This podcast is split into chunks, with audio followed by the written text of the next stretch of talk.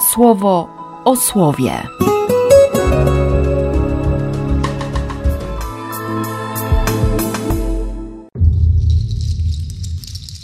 Dwudziesty pierwszy sierpnia, sobota.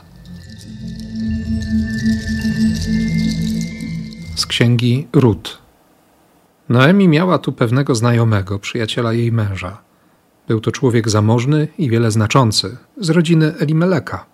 Miał na imię Boaz. Moabitka Rut zapytała Noemi, może pójdę na pole i będę zbierać resztki kłosów za kimś, w czyich oczach znajdę przychylność. Odpowiedziała jej, idź córko. Poszła zatem i zaczęła zbierać na polu, idąc za żeńcami, a przez przypadek był to łan na polu Boza, tego z rodziny Elimeleka. I właśnie wtedy przyszedł z Betlejem Boz. Odezwał się do żeńców, Pan z wami. Odpowiedzieli mu, oby Pan ci błogosławił. Boz zapytał swego sługę nadzorującego pracę żniwiarzy, czyja jest ta panna? Sługa postawiony nad żniwiarzami odpowiedział, ta dziewczyna jest Moabitką. Przybyła z Noemi, z krainy Moaba. Zapytała, czy mogę zbierać i składać sobie to, co za żeńcami zostaje między garściami. Stawiła się tutaj i była od samego rana do wieczora. Ani na chwilę nie odpoczęła na polu. Boz odezwał się do Rut.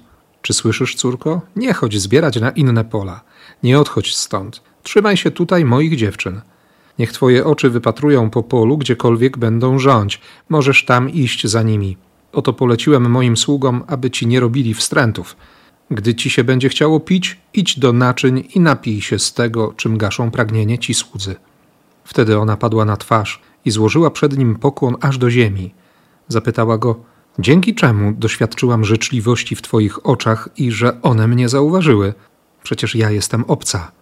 Boz odpowiedział, dotarły do mnie wieści o tym, co uczyniłaś dla swojej teściowej, kiedy umarł twój mąż – że mianowicie opuściłaś swojego ojca, swoją matkę i swój kraj rodzinny i przybyłaś do ludu, którego nie znałaś wczoraj ani przedwczoraj. Niech Pan wynagrodzi ci ten czyn.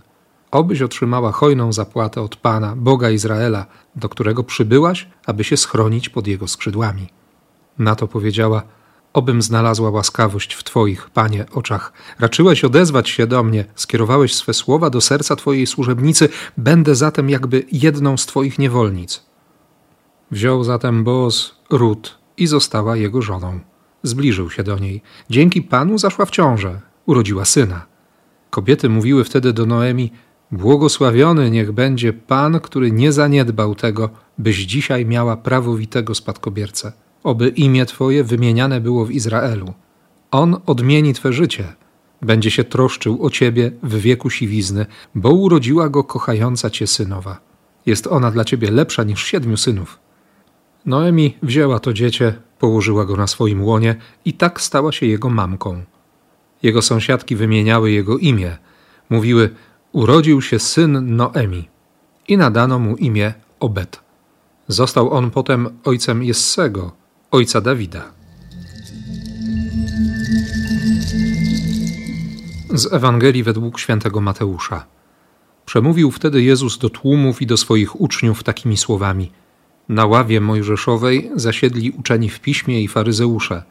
Spełniajcie więc i przestrzegajcie, cokolwiek wam powiedzą, ale według ich uczynków nie postępujcie, bo nakazują, lecz sami nie czynią. Wiążą ciężkie i niemożliwe do uniesienia pakunki i nakładają ludziom na barki, a sami nawet swoim palcem nie chcą ich popchnąć. Wszystkie swoje uczynki spełniają dla pokazania się ludziom. Rozszerzają swoje filakteria i wydłużają frędzle, lubią pierwsze miejsca na ucztach i pierwsze stołki w synagogach i pozdrowienia w publicznych miejscach i tytuł rabbi u ludzi.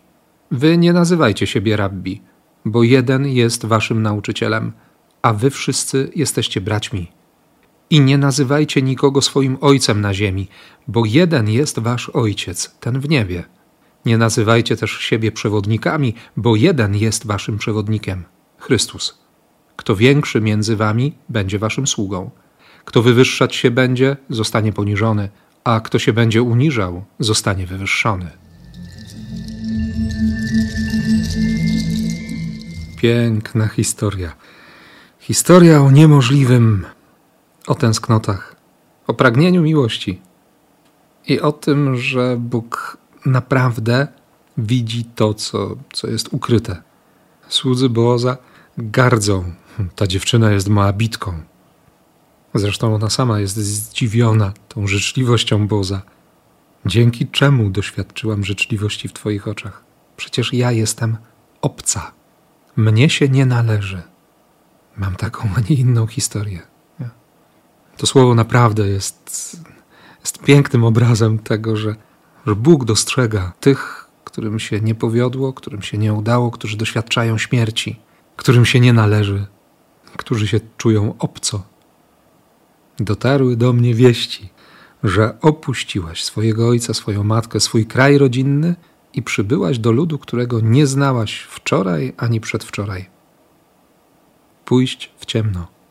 To w sumie ta konkretna decyzja życia, czy mojego kapłaństwa, czy Twojej konsekracji, Twojego małżeństwa. Bo przecież nikt z nas, żadne z nas nie wiedziało, co będzie się dziać, jak to wszystko będzie wyglądać. Ale pewne jest, że jeśli według słów Boza przychodzimy, by się schronić pod skrzydłami Pana, to, to jesteśmy bezpieczni. I potem to dojrzewanie miłości. Niekoniecznie pierwsze zakochanie, przynajmniej w jej wypadku, ale miłość, która będzie owocować, która zaowocuje życiem. I to życie będzie miało taką historię przez kolejne pokolenia, że, że będziemy potem mówić o Józefie, mężu Maryi, z którego narodził się Jezus zwany Chrystusem. A wcześniej Obed, ten usługujący, ten, który potrafi służyć, będzie dziadkiem króla Dawida. Piękne słowo, pełne nadziei, bo Bogu zależy, bo Bóg nie załamuje rąk. Naprawdę patrzy, słyszy, wie, wie o naszych pragnieniach, wie dobrze, czego potrzebujemy, by żyć. On wie. I może to, co mówi dzisiaj Jezus, wydaje się trochę obcesowe, bo znów jakby bez żadnego znieczulenia, bez uładzonych słów, poza protokołem dyplomatycznym, stawia w porównaniu Mojżesza i znawców prawa, faryzeuszy, uczonych w piśmie. Z jednej strony ten, o którym Biblia mówi, że jest najpokorniejszym, najbardziej pokorny ze wszystkich na ziemi. Ten, który swoje życie, swoją godność, swoją misję odkrywa w relacji do Boga. A z drugiej strony ci, którzy się znają. Ta kadra profesorska, katedra prawa mojżeszowego i ci, którzy wiedzą. Tak, wiedzą.